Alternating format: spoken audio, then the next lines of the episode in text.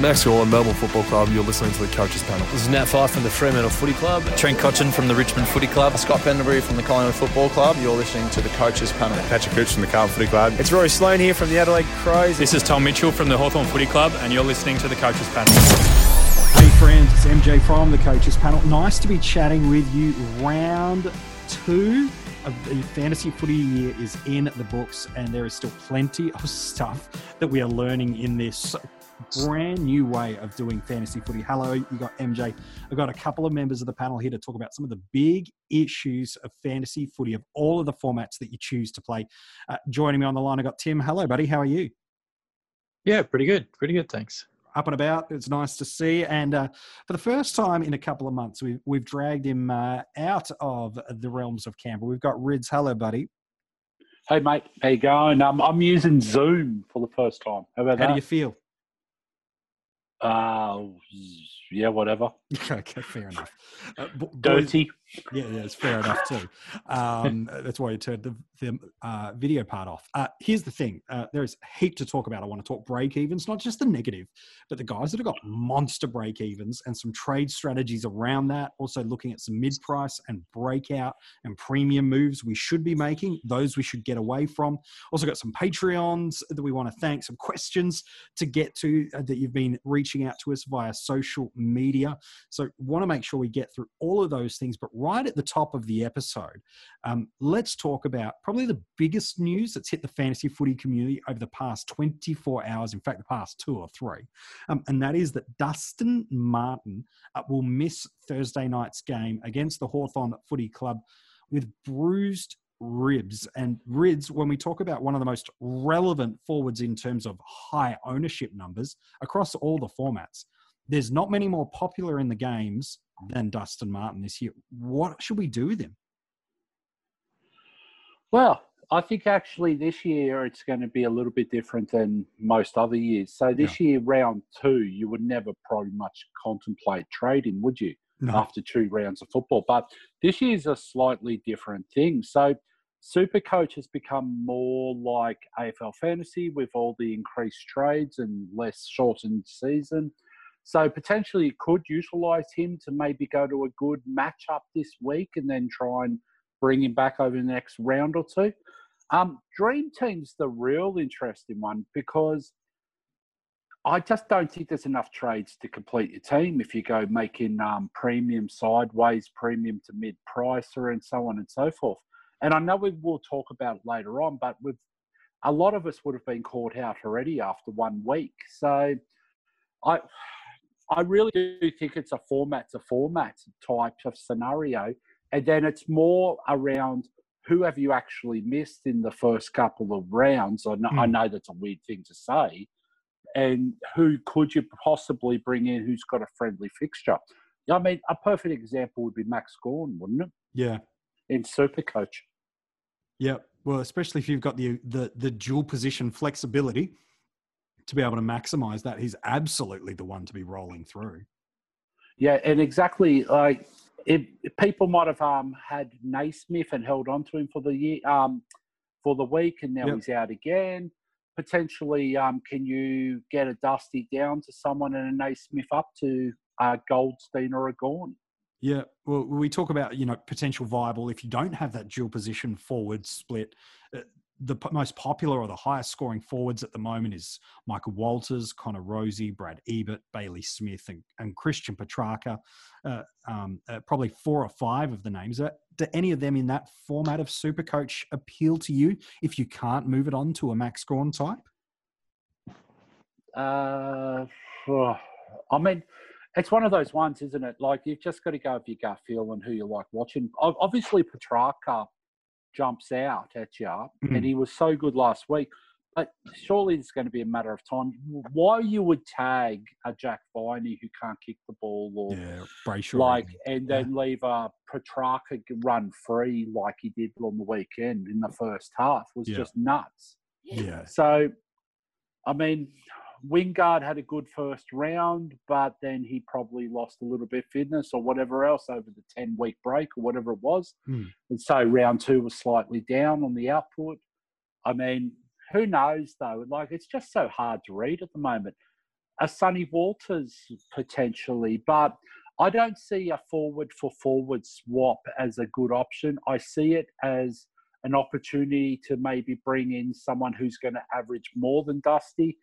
The only thing that I can see in Supercoach are the rucks being massively inflated scores at the moment. So would, would a Ceglar before, and I'm, Tim, I'll come to you about AFL fantasy in a sec. Is someone like a Jon Ceglar in Supercoach that nice candidate in the forward line still to get?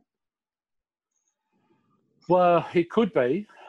Um, he's got a reasonably friendly matchup, although Grundy didn't particularly go well against Soldo, like many Yeah. expected he would. So, I, I it's just such a weird year, and I'm going to say that all the time. I know it's so unpredictable, and it's week to week, isn't it? Yeah, well, you're right. You talk about guys that round one flew out of the gate, round two, things just didn't work out for us. I, I think Dream Team, we've talked a little bit about it in terms of how many trades you've used and not used and the priorities through there. Tim, in AFL fantasy, is it a pretty simple decision of you've got three trades available for you this week? If you're Dustin Martin owner, and I think 50, 60% of the competition in that format are, is it just a very simple move him on? Uh, and look, if he's only going to be out for one week, I would still keep him Right. because you know he's going to be one of the best six forwards. And then after this week, you'll want him, um, and he might even be a little bit more unique. But if you have uncertainty about him, so like I know last week Naismith was out with hamstring tightness, and now he's going to be out again. If you got something like that in fantasy, typically you, you tend to trade him. Yeah, if it's uh, sort of a one plus unknown. So I guess I'd be looking for more info. But yeah, if you can't guarantee he's just going to miss one and you don't have three more pressing things, yeah, I think you just have to trade him. Yeah, all right, fair enough. And that's the difficult thing. At time of recording, it's only been a couple of hours since it was announced he was missing. There's no time frame on whether he's going to play next week or not. Uh, what coaches probably are most frustrated about outside of potentially having to trade him is in AFL fantasy, the Thursday night games are the only chance you can loophole. And the Tigers have multiple Thursday night games in this first portion of the fixture reveal. And so maybe for you, you're also now losing that vice captaincy option um, to have a second shot at captaincy that dream teamers and super coaches, you get every game every week. But for AFL fantasy coaches, it just might sting you that little bit more rolling through there. So MJ, just with AFL fantasy, because there's three trades a week for the first two or three weeks um, since the break, it's almost as if like you can utilize that and become, you know, more strategic in the next one or two rounds Yeah. to be able to utilize the third trade where you wouldn't be able to use to previously. So let's just say hypothetically, you have missed um, one of the major rookies, okay, and you've got a massive negative break even there. A dusty to that rookie means you could potentially pick up a premium in another line, and then with the third trade, go another rookie, okay, and free up some more cash in preparation to get a dusty back next week if he is named in AFL fantasy. Yeah. So AFL fantasy, believe it or not, I don't know whether it's been planned or not, was is probably more strategic over the first three weeks than it is for the rest of the year. Yeah. Yeah, I think that's true, and I like that strategy too. Where we've now got um, now round three, round four, and I believe round five, off the top of my head, um, is um, the the extra trades we get. So we do, you're right, have this extra opportunity that other formats don't have to really lean in heavily and really maximize that additional trade. Where for the rest of the formats, you kind of got this big bulk of them at the start of last week, and if you used them well, well done. And if you got a little bit tripped and trapped um, over the mid prices or trying to chase the break evens or whatever you were doing, it might have hurt you a little bit more through there. But look, I, I think there's it's a fascinating discussion around what people do with Dustin Martin. Is he a one week injury or not? Well, we've seen with Naismith, he was anticipated to be a week, but he's not. Um, is Dusty back next week? We just don't know. What's your bench coverage like? That might, if you're still rolling a Kavara, for example, rolling through there, that might also determine some of the outcomes you make um, through there. So that's always a cascading impact of decisions. It's never just one isolated pick for pick. It's every other move that you make beyond that. Um, Yeah, so good point, Rid. So basically, you're saying in the first, I think it's first four weeks, don't we have three trades in fantasy? You're almost using that like the uh, traditional multi-bye rounds where you've got three Yeah. trades a week for three weeks, and you can use that to trade around players' byes. So you could almost do that with Dusty. Yeah, I think he could. And so it would, would be a very, very similar approach to like just thinking of Dusty Martin being having a bye this week until you find out more data about him next week and then determining what you can and can't do. But again, it's going to come down, and I know we're going to discuss it later on. It's about break evens and the importance of dollars and points and through that whole like routine because across each format it's totally different like and we're seeing it more and more so with a dusty okay traditionally if you got him you could actually trade him down pick up someone else. Like let's just say last week a Viney was all the rage okay? So Viney would have been a lot less money.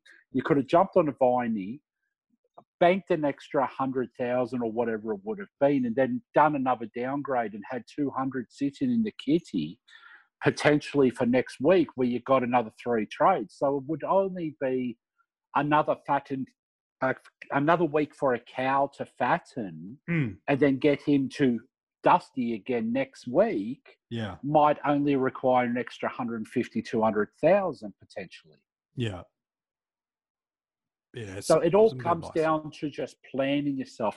But then on top of that, again, next week you may have two downgrade options because you've Mm. got three trades to upgrade that fattened cow to get the guy you want. So these first three or four weeks in AFL fantasy is going to be where you make the most ground. So if you are sideways trading all the time, it's really not a great idea mm. unless you come up with a strate- strategy around bringing that player back or someone of his caliber. Yeah. We've said it multiple times across the preseason already. Once we knew that it was going to be a compromised length of games and compromised amount of games, and again over the past few weeks, is uh, the further behind you find yourself this year early, the harder it is to chase the pack. And so, moves need to be made early. Yes, you know if you wise with your trades, especially in Dream Team, you might make up some gaps late in the year with only just the 24 trades across the year. But it's going to be a fascinating year to see in a retrospective perspective um, what the right I think that's are. I think that can be said about Supercoach and AFL Fantasy 100% MJ. Yeah. I think Dream Team's going to be the one that's going to be a slightly different. Mm. where trades in the hand, if there's a few bit of carnage later on, we could see potentially two, three, four hundred points made in a week by people who have conserved Yeah. when carnage occurs. Yeah. Yeah, it's true. It's very, very true.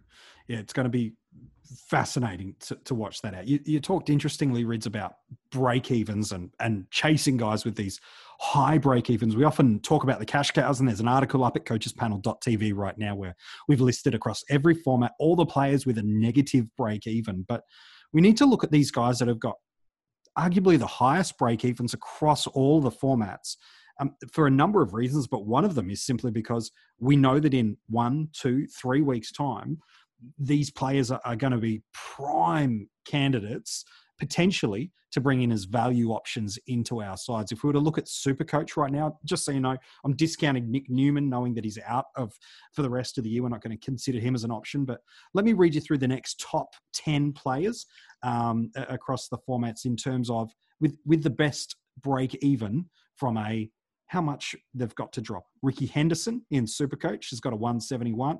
Yep, we're already starting talking about Ricky Henderson. Matthew Kreuzer with a 168. Probably the first most relevant names to get to, Rids. There's a bunch of them in the 160s at four and five. And with a 166, it's Jackson Macrae. And interestingly, before we get any further, Marcus Bontempelli with a 164. So, I mean, Bontempelli is the one that jumps out at the screen, doesn't he? Because he's got the, the ball match up this week. Yeah. So again, with the one plainly play each other once, you know, for the year and everything else. So, but reality says what we've seen in the first two weeks of Supercoach with the shortened quarters and the short, shortened game time, but there's been no percentage cut out of the overall points, Mm. means 160 is very achievable on any given week for Yeah. anyone. Yeah. I mean, I think Riley O'Brien made 160 last week. He did. And that's in a team that lost by, you know, the better part of 15 goals. Yep. So I just think it's one of those ones where you're going to have to manage your expectations a little bit because we're not going to see these premiums drop as sharply or as much as years gone by. Mm. Yeah, it's really, really true. Uh, for the rest of the names, if you're, you're wondering about the top, and, and Tim, I'm curious about your take on, on some of these players' names that might be of relevance. Um, Josh Kelly's got a break even of 155. So does Patrick Dangerfield. Dane Zorko spending a little bit more time forward. He's through there. Josh Dunkley at 148. Elliot Yeo at 148. Um, and uh, look, Jack Ziebell, I suppose, if we want to throw a name in at 150 as a mid forward. Matt Crouch, probably the next other one, and Brodie Smith both have break evens of 142. So, um, as Reed said, these are all very, very achievable, aren't they? They are, and like they're they're a little bit different too. So like obviously Ziebell's sort of still coming back from injury. You might argue he's not fully fit, but um, he'll get there. And Dunkley, I mean, you couldn't trade Dunkley after last week. He, no. he was just back into it. So um, even if he's got a big break even, like there's no money to really to be made by waiting on him. I don't think. Uh, who was the other one? Josh Kelly. So yeah. I don't think Kelly's played that badly. He's just like he seemed to be in a bunch of centre bounces still, and um, I don't know. I don't know if it's just him or the uh, the whole GWS side. So he, he hasn't been noticeably terrible with scoring, but uh, obviously not at the the level you'd expect. And I think he's, yeah, it's probably a bit like Rid said. He's probably one that you just wouldn't drop in Dream Team because of the lesser trades. But if you had a plan to work around him in the other two formats with all their trades, you might be able to do something there. But um, I'd still be wary of trading out Josh Kelly because he's you know, is there a good reason why he hasn't scored yet so far? it's just been a couple of uh, slower games. Yeah, there, there's nothing for me that's given me any concern in terms of role or things like that. So, yeah, disappointing if you're owning him, but certainly I wouldn't be um, jumping off anything, panicking too much, especially knowing they come up against the Bulldogs this week, who are one of a few teams that we've seen so far in 2020. Yes, it's two games of data, but uh, there are a number of teams we're seeing that are giving away points to certain teams, and the Bulldogs are doing that. Adelaide's the other one, by the way. But um, yeah, no, I wouldn't be. I'd be disappointed if I owned him, but I certainly wouldn't be panicking. I think um, I think Josh Kelly's an interesting one because I think he sort of highlights the overall trend that we are watching mm. across all the board, like all the formats. Okay, the guys who are more outside, and with the exception of, I'll say, Gaff and Zach Merrett at this point in hmm. time, mm. um, just don't seem to be getting the scores that you'd expect them to in comparison to the guys who are more inside, if that makes sense, yep. or the rucks specifically in um, in Supercoach.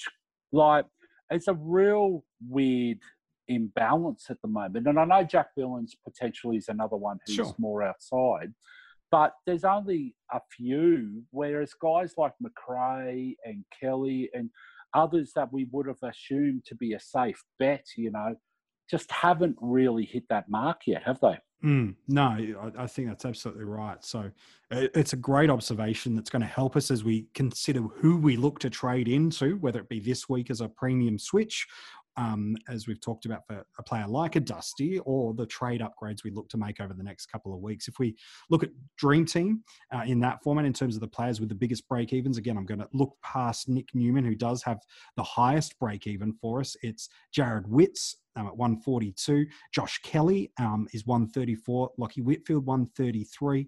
Bontempelli is at 131. At 127 is Jack Macrae. Then a bunch of some potentially relevant names to look at too. Matt Crouch, 125. Patrick Dangerfield uh, has got himself in at the 120 marker, as does Brodie Smith. Um, Brad Crouch at 114. And then Toby Greene's probably the next one that's worth talking about, Rids. He's got a break even of 113 but again, none of them seem really like.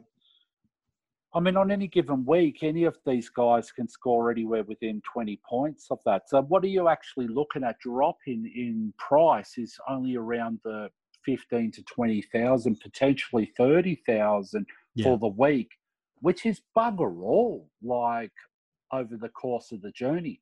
So, in a dream team where you've got to be a little bit careful with your trades because Mm. you've only started with 24, I really think dream team's the one where you're going to have to start being really cautious with going sideways, down, and all that. I, there's always going to be people that attack with trades and everything else. There's no problems about that. People are going to hate watching so and so and so and so, but I just keeps jumping out at me like a Dunkley to a Viney this week cost 40 points. Now, Hmm. of course, that frees up dollars and it can be used elsewhere to make up that 40 points.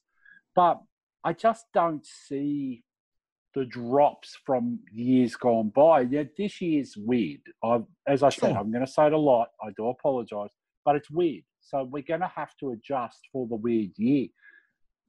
And really, what do we got? We got two games of data, one from ages ago and one from last week, where I don't know if you can trust it, can you? No, I, I, I wouldn't put a whole heap of faith in it. Again, as you say in Dream Team, knowing that potentially coaches are now rocking with 20 trades. If they used all four available to them to use last week, they now have 20 trades and arguably still at least nine, potentially up to 11 upgrades to go, depending on um, how they've structured their side and the trades they've made. And generally, it does take you mm, at least two trades to get the upgrades you need. And that's even without looking for injury, without looking for.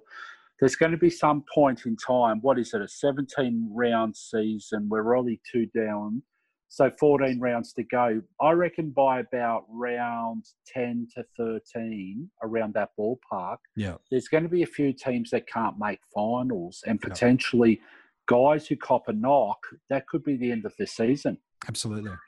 And we're already seeing Adelaide. We're Yep. already seeing Western Bulldogs underperforming.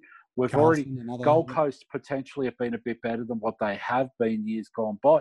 Yep. There could be a group of three or four teams though sitting around, you know, two, three wins at that point of the year where I just I reckon there's a lot of variables here. And I reckon yeah. um Dream Team should you know what I feel about Dream Team. Yes. I think they've undercut us by about three or four trades here.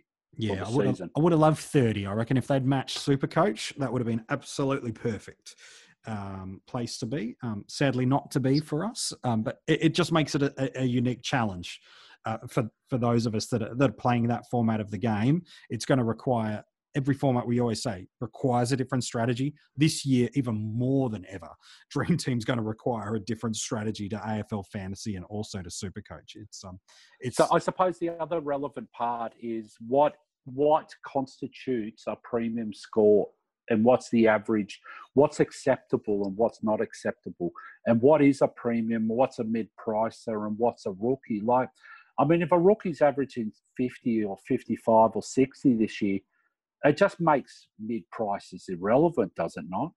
It, well, because all the formats and, and Dream Team, AFL Fantasy Supercoach have all adjusted how the break evens and the cash generation has been done, both losing and the gaining of it. So a 40, it's kind of closer to a 55, 60.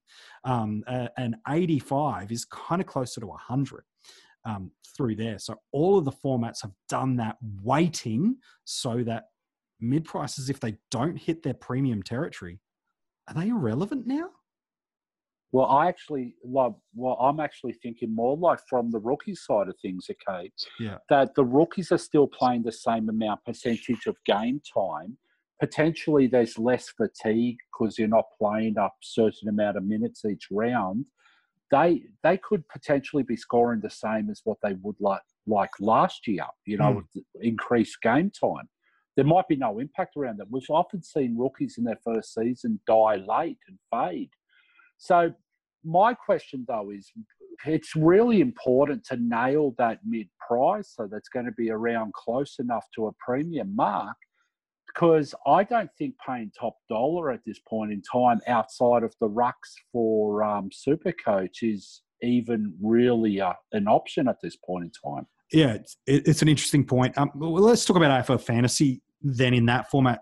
Tim, um, if we were to look again, discounting Nick Newman, um, the guys that have the biggest break evens, um, they're not as big as you think because there's only five other guys that have a break even in triple figures. Ricky Henderson is the most, beyond Nick Newman at 109. Then it's Josh Kelly at 108, Lachie Whitfield 104, Jack Macrae 102, Jarrod Witts 102, and let's be generous, let's throw Bont in at 99. We've said it a little bit with Rids a couple of times too.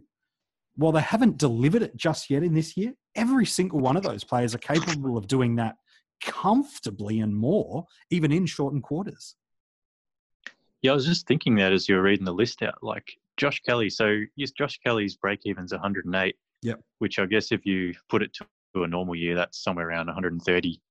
And he's, I know it's only two weeks, but he's playing the bottom team in the Bulldogs. Mm. So, you know, would you bet against Josh Kelly getting 130 against the bottom team?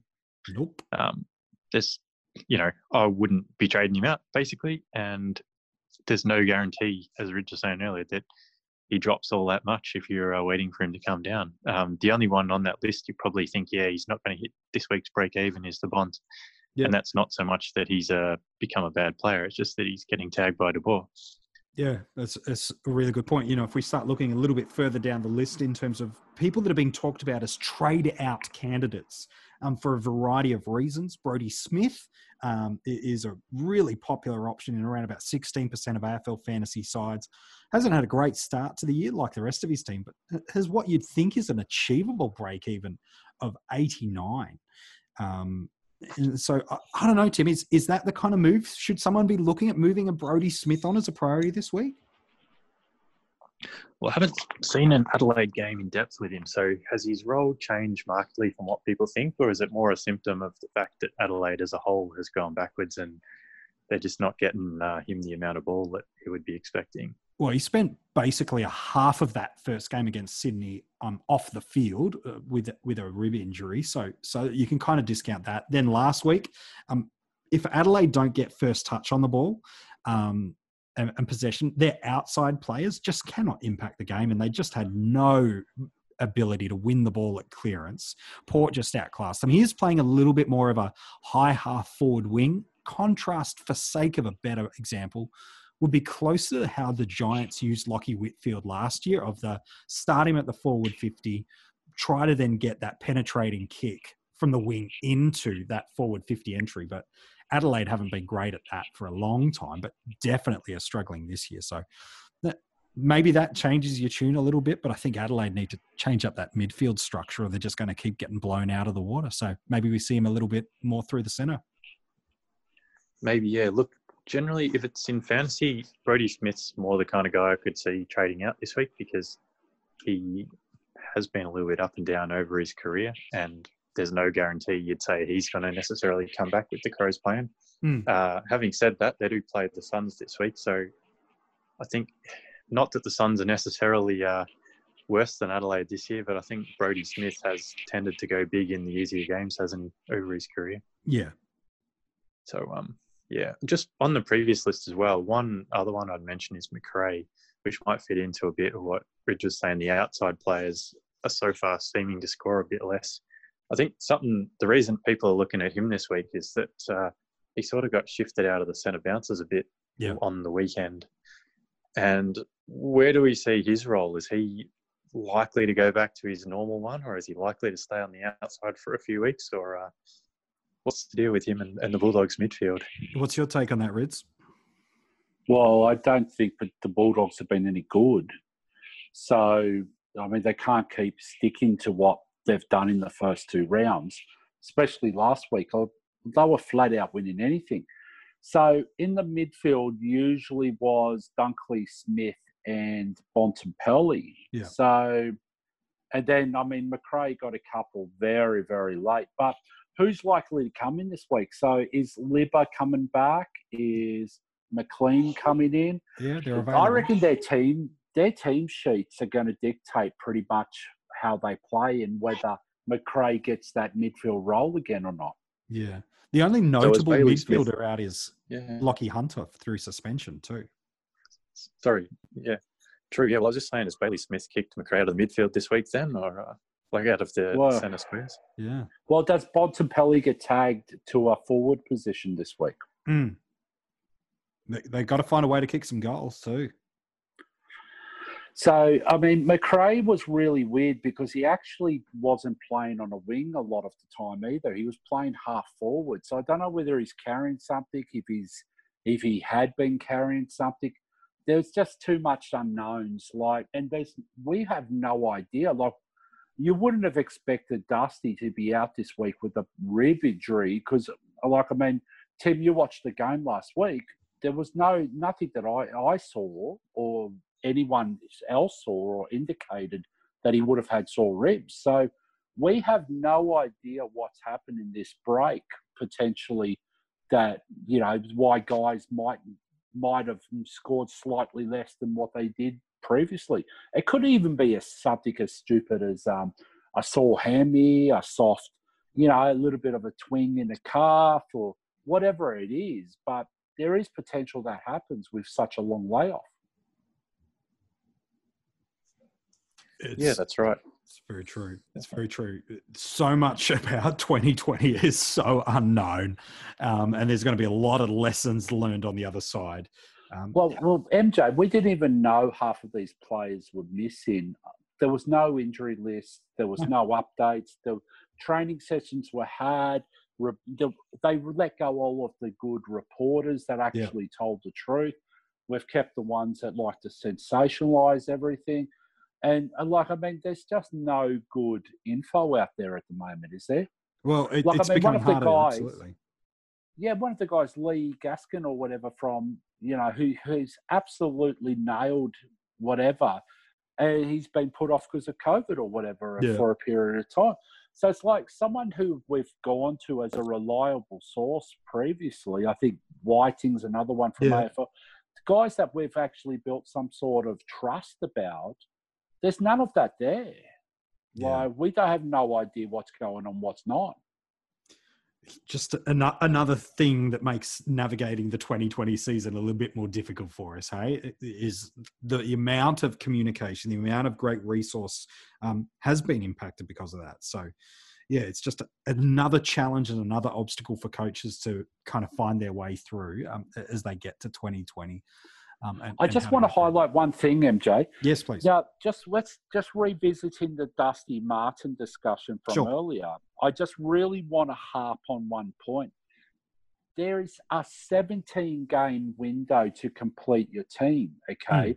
Two of those games are now gone. If yep. you keep sideways trading premiums to premiums, and I know I suggested a few options, but you've got to start thinking through this a little bit longer term. You're not going to get anywhere near a completed team by round 14, 15, especially if you cop the odd injury and suspension along the way. It's true. In a normal season, uh, again, every format's different. A little bit of luck, the injuries, you know, premiums working out mid prices. It is around that 14 to 15 game marker, isn't it? That we get to a completed season. Now, with the price changes and how they've been adjusted, um, both in terms of the frequency or how early it is, but how they've been monitored, that's going to help us a little bit. But it is still going to take us till round 12, 13, 14 to get completed sides, and that's with a little bit of luck going our way. Yeah, and if you keep sideways after you've wasted four trades last week doing whatever you did, and you didn't get reap the benefits in points, it's a long season. Like you're going to suck for the last five rounds, unfortunately. That's just yeah. the way it is. Yeah, it's true. Um, I'm intrigued. We keep talking about sidewaysing premiums. It was a conversation we had a little bit last week too, in terms of targeting ones, and we only had nine games of data. I don't want to spend a heap of time um, circling back to that again, but we're seeing across all your fantasy footy formats, all of your different forums, and what we've seen in a number of the questions that have come through from some incredible friends and supporters um, uh, of the coaches panel is very similar conversations to what we have, which is around what do we do with these mid these premiums that aren't flying for us? So the Whitfields, the Macraes, Laird, Tom Mitchell, I suppose we know is carrying a bit of a, a, sore shoulder. McCluggage hasn't quite delivered to the levels we've seen. Dusty now is injured. Um, some of the mid-price guys haven't quite worked out to the level that was hyped. So a, a Brodie Smith, a, a, Dan Houston in the forward lineup, a Rowbottom um, might be someone if you're looking for a unique through there. Are we just wasting our trades on these guys now, or or do we just? Is there a point of settling in the year that we need to look at it all? What, what should we be doing with these underperforming players? I think the definition of underperforming is the key to this, is it not? Yeah. Like we have to manage our expectations. We're not going to see guys go out there and go on runs of 120 plus every week for AFL fantasy or dream team. Mm. Super coach potentially yes, but AFL fantasy and dream team, I don't think so. I don't know like long story short, okay, what's what are people forecasting as the highest averaging defender for the year? Is it around ninety? It would.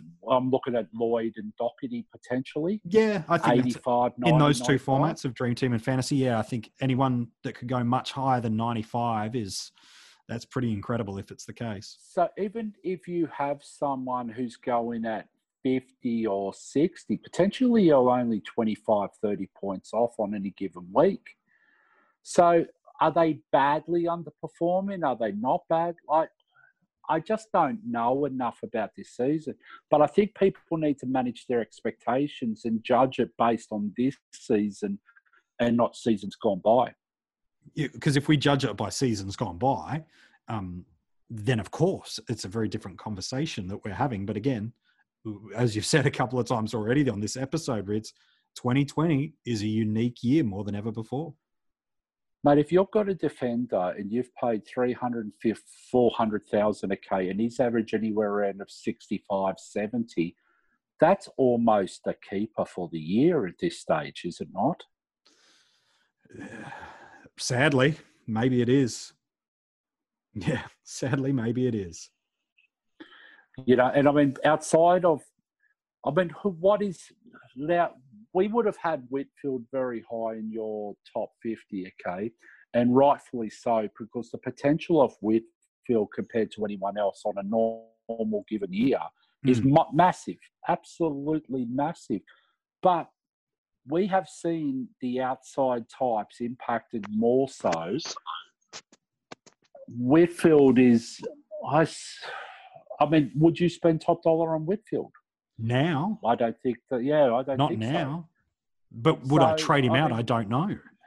What is a premium forward then this year? Who would, at this point in time, who is, Tim, I'll ask you as well, who are your guys' picks to be the top averaging forward for Dream Team or AFL Fantasy? Just trying to think who's the uh, the top at the moment. I mean, I can. I'll tell you the top ten right Dusty. now in terms of averages. I'll just give you that to give buy you some time, Tim, to think. In terms well, of, I was thinking Dusty's the first one off the Dusty, head, but uh, yeah, go for the rest. Petra, uh, Petrarca, Ebert, Parfitt, Smith, Walters, Wingard, Ablett, Langford, Martin, Rozee, and Simpkin. They are the players in AFL Fantasy and Dream Team that are forward eligible right now that uh, have an so, average of 80 or more. Right now, who of that top 10 would you have had in that top 10 potentially at the start of the season? Like maybe two, three names? Yeah, probably Walters, Petrarca, you'd be thinking based off his preseason looked likely. Dusty. Dusty, maybe Wingard yeah. as a as a well, smoky. Probably, probably people would have had Ablett in there for average, but probably would have guessed played, he would yeah. miss miss a few more games than he might this year with a shortened season. So again, my point is, what are we looking at? You can throw a blanket. I can make an argument for probably twenty different names to be the top player. Yeah. At this stage, I have no idea who's going to be. Like, I mean, start of the year, before all these limitations and restrictions and breaks in games, I would have had Whitfield as a clear number one. I, I, I don't even have him in the top 15 at this point in time. Well, yeah, and his role's completely weird at the moment too, playing sort of off half back. So I think it's well worth potentially looking at someone who is slightly underpriced who's potentially going to hit it. Bailey Smith might be the perfect option this year. Gary Ablett, as Tim just rightfully said, might be the perfect option because he doesn't have to get through 23 games of football. Mm.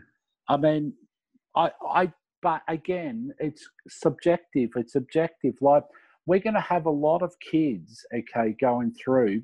Budarick, um, who's forward eligible, might mm. average 55, 60. I mean, he's shown potential to do so. Yeah. Um, the Fremantle kid, when he comes back, yeah. might go 50, 55.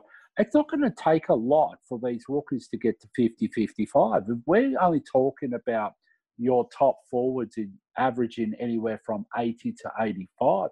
That's not a massive jump, is it? But you're going to be spending a lot of coin to get it.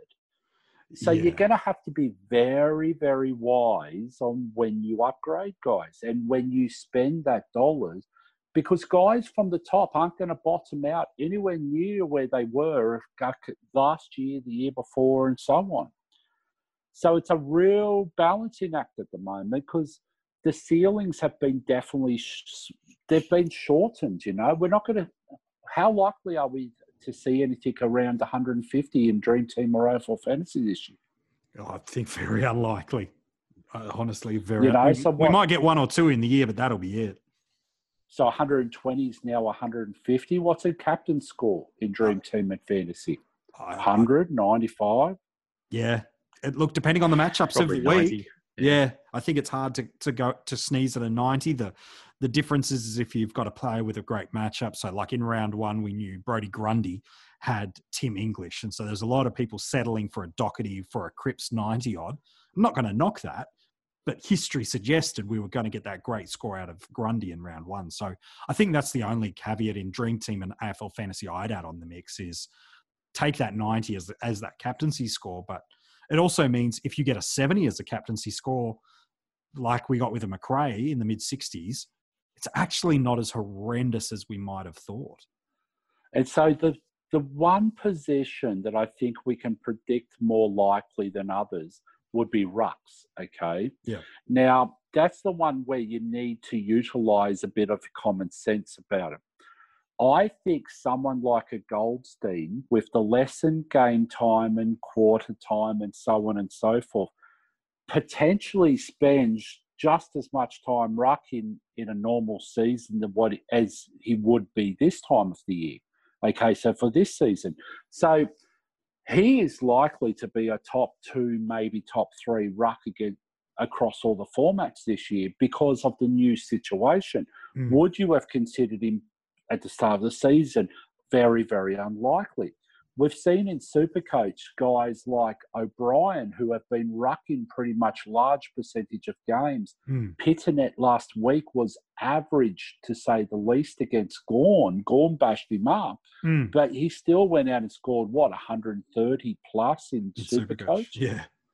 Like it's really weird. Callum Sinclair scored 130 last week in Supercoach. Yeah, 90 odd in Dream Team and Fantasy. Yeah you know, so you're going to have to start thinking through that a little bit. Now, a source Jacobs, okay, last week potentially had an awful matchup, okay. Mm. They, he had a Goldstein last week, which was never going to be a good matchup. No. He gets a 55. People might be preempting a Jacobs to Gawn type trade this week, which I would think is madness considering the matchup this week that Tim Jacobs English. has. He's got Tim English. Yeah.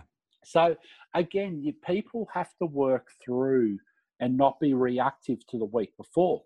Teams only play each other once. You're yeah. not going to get the opportunity of Gawn playing against Pittonet again this week. Yeah. Like, I'm not talking people out of that. I'm just making them aware of that. That's all.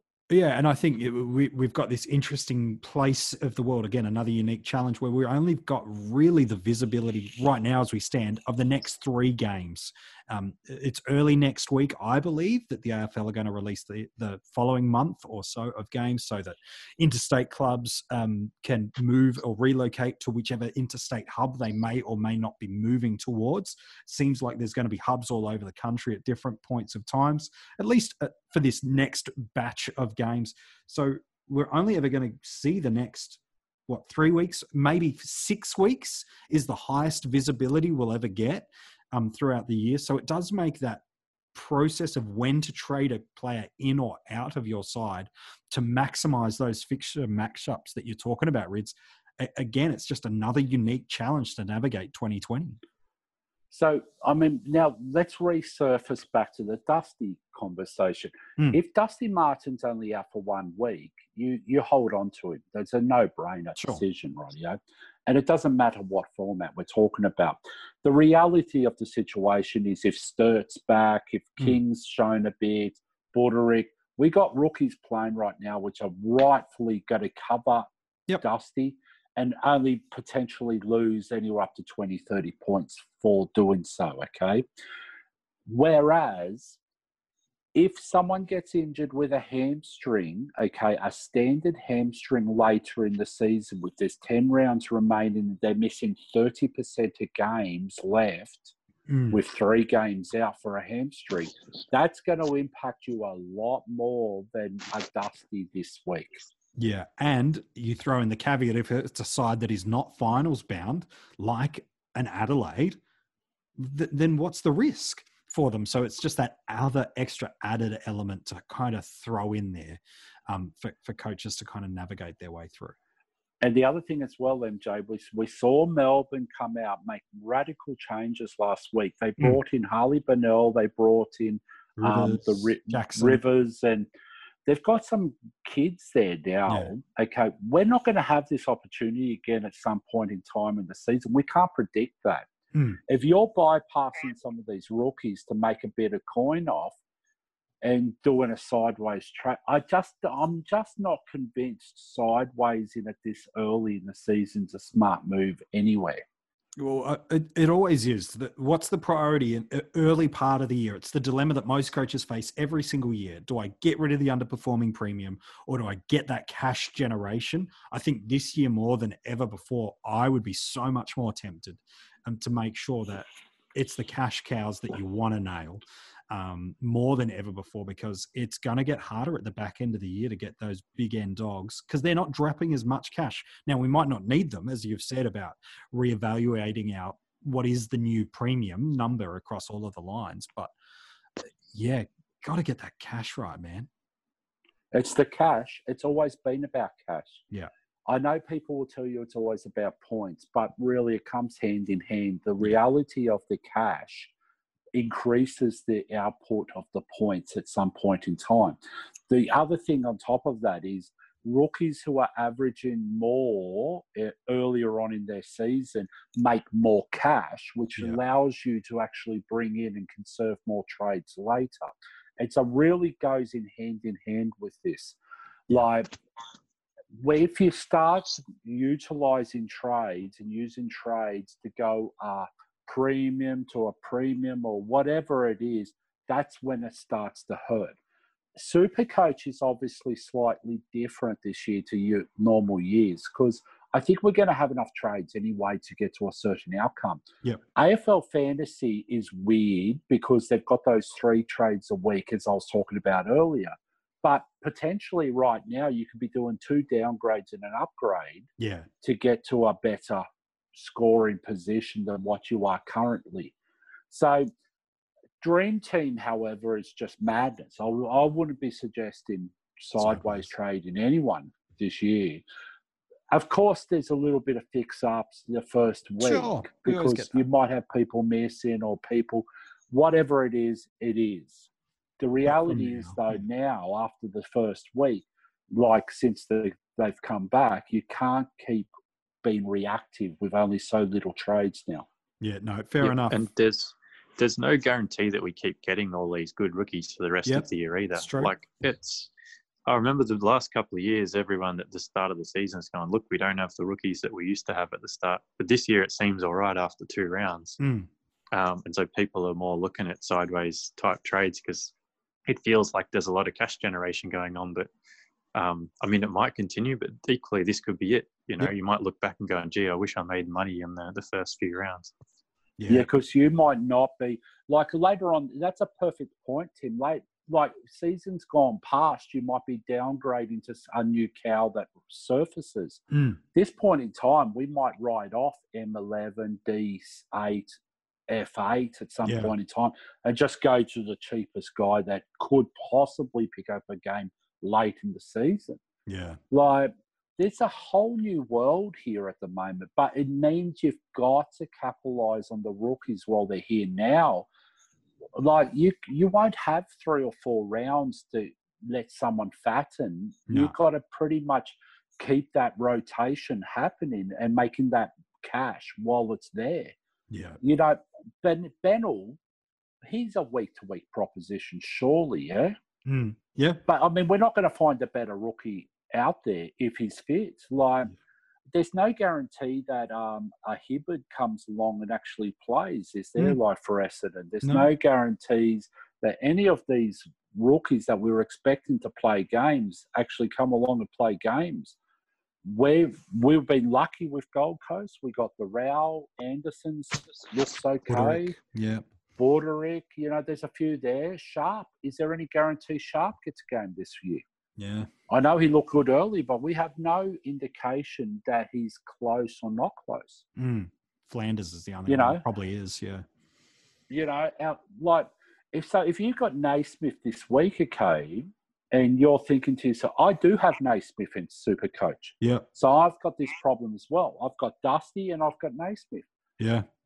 I'd be more inclined to move Naismith on to uh, Pittonet or whatever else. But the reality is, it's not going to impact or ruin your season if you hold on to both of these guys. No. Especially if you've got the cover of the Camerons, the the Sturts, the Taylors, the Kings, etc. Correct, mate. And the Budaricks and whoever else is out there, because they could be giving you 50, 60, 70 on any given week. Yeah. Like, No, I I mean, think last week, who, what, Darcy Cameron, without even rucking a hell of a lot, ended up with 70 something in Super Coach, Yeah. you know, which is, you, you take that, won't you? Yeah, and if same, there's like 50 odd in, in Dream Team and AFL Fantasy as well. This year, you take scores like that from anyone, just about, let alone a cash cow. Whereas I was looking at, say, Naismith to a Gawn in Super Coach, and we'll just talk about Super Coach for a Hmm. second. I think that's like four hundred fifty thousand dollars to do that. Yeah, Like, I mean, if you're going to make that trade, surely you bring in a Pittonet and cash in the the dollar figure, get the rise, and then go back to a Naismith and then get the rise again. yeah, Because we got those trades that can be used, but you're not going to have the ability to bring in these high end premiums. And everyone's going to jump on Bontempelli in three weeks' time. I can guarantee you that now in Supercoach. Everyone's going to jump on. I mean, you watch. last week it was Viney as the hype guy. Whoever it is this week, there'll be another hype guy. And I guarantee you next week will be another hype guy. every week. It will change every single week. And 99% of the time will be the guy regarded the week before as not an option. Yeah, well, we saw that with only a week ago was no. Correct. And now he's the must have defender outside of, in some people's eyes, Jeremy Howe. Um, it's just, it's fascinating to see um, how quickly it changes. If you want to go see those break evens that Rids is talking about too, in terms of the negative players and how much potential cash they've got to make, we've got the links for you at coachespanel.tv. Before we do wrap up the episode, there are a couple of thank yous we've got to get to, a couple of new Patreons uh, over the past few weeks have joined on. Big thanks to Tom Lai for your support. Daniel Atkinson, Peter Collins, and Paul Vincent have all joined uh, the Patreon army and helping support the coaches panel. You can do that too at any tier you like. Uh, we greatly appreciate any of your support over at coachespanel.tv. That's where you can get all the links. There's some extra bonus exclusive content and access to the panel you can go and check out. Before we wrap up the episode, Hey, lads. MJ, Yes. just quickly, um, I remembered seeing a ring or something a while back, you know, as the champion. There is a championship ring that is uh, up for grabs as well as the Nobel Coel this year. So if you want the, the juicy details on that, all the links are at coachespanel.tv where you can prove yourself to be the best coach in 2020.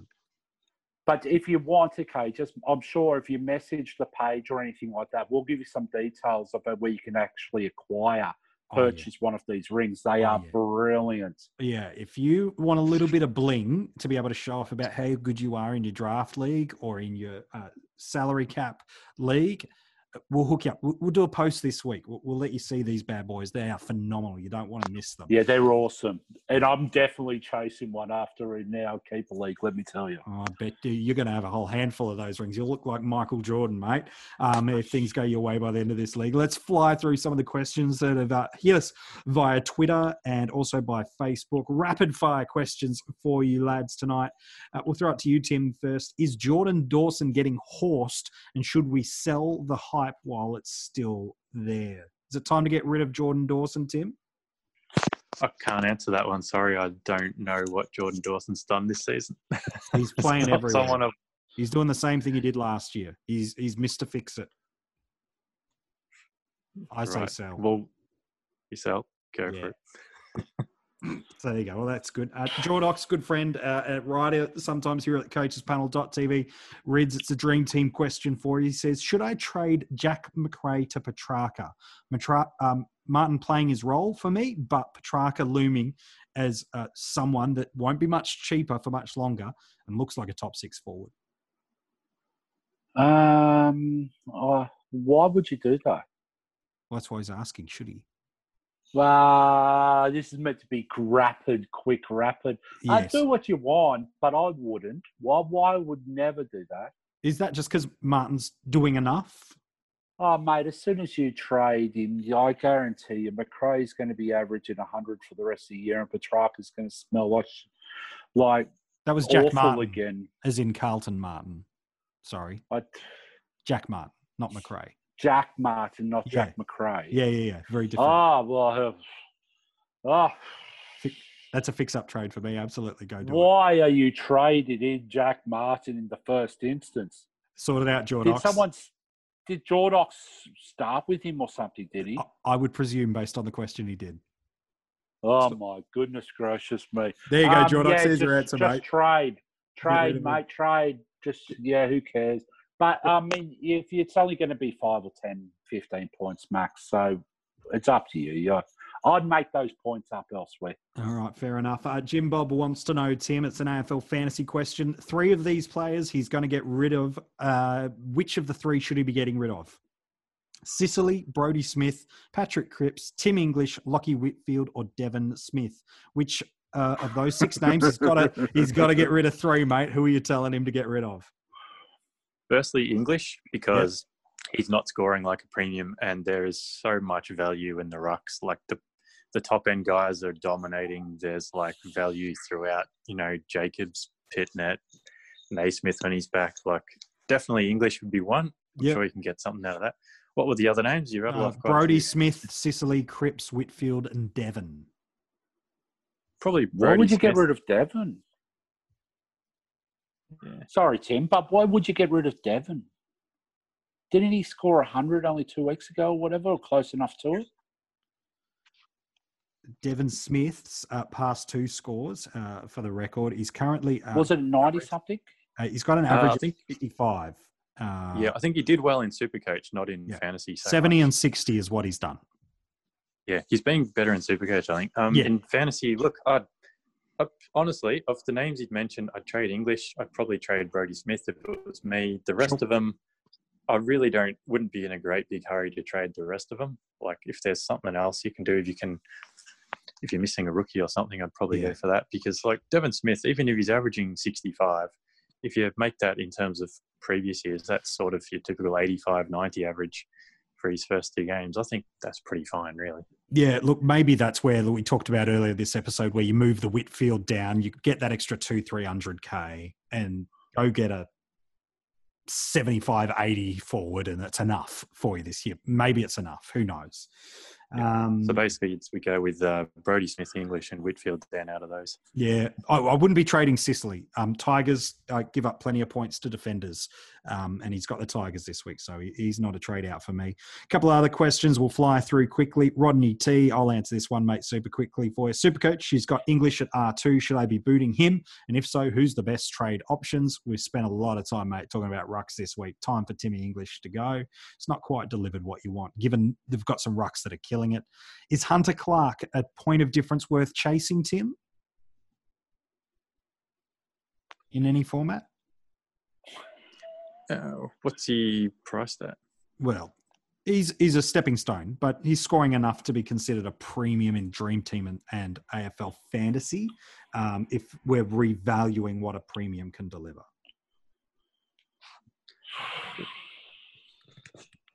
I I don't know enough about Hunter Clark. Sorry, I, He's averaging. He's seven. playing a good role. Yeah, he's He's got a good role. a good role. He got 89 last week. 70 is his seasonal average so far. I think he's fine. I, I don't think you need to I go and chase him, but I think he'll be fine. But what what's the diff? What what's the point of difference to what though?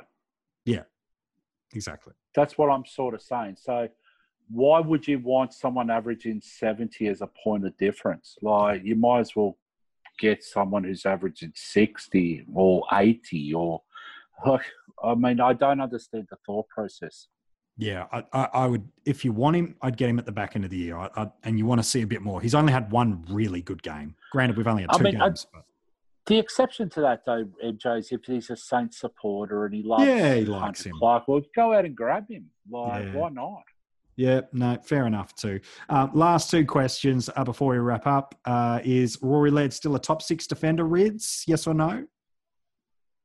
It doesn't matter. He's close enough. The ball's going to be down there enough. I would say yes. He, he probably. I is. reckon he's going to have plenty of opportunities to average top six. Lots of balls are heading down in the Adelaide backline, that is for sure. And then last question before we wrap up the episode, Rids, is Jy Simpkin breaking out or is it just a false dawn? Yes or no? No, no, he's breaking out, mate. He's had a massive preseason. He's definitely got the midfield role. He's definitely talented. Um, he came into the AFL system um, injured, so there was every chance that he's going to take a year or two. He's breaking out. Just, just trust him. Yep. Jump on board, friends. Uh, That's us this week. Uh, we'll chat to you soon here at the Coaches Panel. Thanks for listening. Thanks for t- keeping in touch at coachespanel.tv. And there's some live streams coming to Facebook very, very soon.